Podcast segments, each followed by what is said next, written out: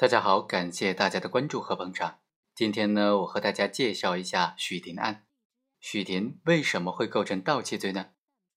他的辩护人提出的辩护观点是什么呢？本案争议的焦点在哪里呢？法院最终是怎么分析、怎么判断、怎么评判许霆的行为的呢？今天我和大家简单的来介绍一下。二零零六年的四月二十一日晚，许霆就到某个 ATM 机去取款。他就将一张余额为一百七十六元的银行卡来准备取一百块钱。雪婷在柜员机上就无意中输入了一千元的指令，但是柜员机随即就吐出了一千元。徐某经过查询呢，发现他的银行卡还有一百七十元。他意识到银行柜员机出现的故障能够超出账目的余额，而且不会如实的扣账。许婷就在当晚取了一百七十多次，总共取出了十七万多元。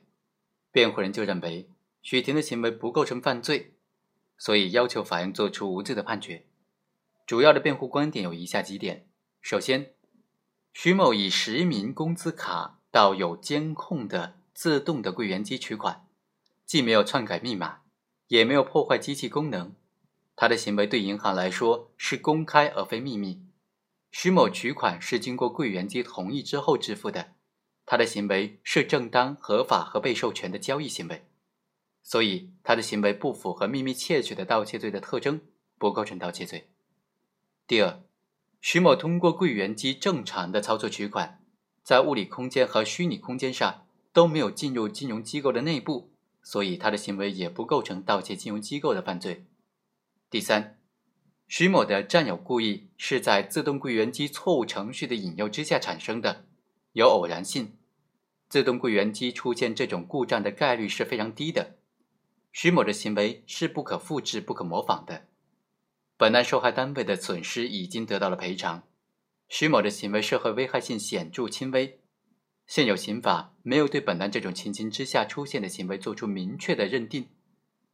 法无明文规定不为罪。所以，对他应当作出无罪的判决。第四，徐某的行为是民法上的不当得利，因为这个不当得利行为所产生的返还财产的问题啊，应当是通过民事诉讼的程序来进行，而不应当启动刑事追诉程序。法院经过审理就认为，徐某在正常取款的时候，发现自动柜员机出现故障，能够超出余额取款，而且不会如实的扣账。在长达三个小时的时间之内取了一百七十多次，最后直到账户之内就剩下一点九七元为止，之后就携款潜逃了。他取款的方式、次数、持续的时间，以及徐某明知道 ATM 出现故障的这些供述啊，都表明徐某是利用自动柜员机的故障，自以为银行工作人员不会及时的发现，非法的获取了银行的资金。和储户正常的合法的取款行为有本质的区别，而且至今他也没有进行退赃，这就表明他主观上具有非法占有银行资金的故意，客观上又实施了秘密窃取的行为，符合盗窃罪的特征。至于辩护人提出说徐某的行为不属于盗窃金融机构的意见，法院认为啊，自动柜员机它是银行对外提供客户服务的自助金融服务的专用设备。这个机器之内存储的资金是金融机构的经营资金。根据最高院关于审理盗窃案件具体应用法律若干问题的解释第八条的规定，刑法第二百六十四条规定的盗窃金融机构，是指盗窃金融机构的经营资金、有价证券和客户的资金等等，如储户的存款、债券、其他物款等等，企业的结算资金、股票。当然不包括金融机构的办公的用品、交通工具等等财物。根据这个规定，徐某的行为应当认定为是盗窃金融机构的行为。最终，法院认为，徐某以非法占有为目的，采用了秘密窃取的手段，窃取了银行的经营资金，已经构成盗窃罪。他案发当晚第一次取出的一千块钱，是在正常取款的时候，因为自动柜员机出现异常，无意中提取到的。所以不应当视为盗窃，其余的一百七十多次的取款呢？他的银行账户之内被扣除的款项一百七十四元，这部分就不应当视为盗窃。徐某盗窃金额共计是十七万三千八百二十六。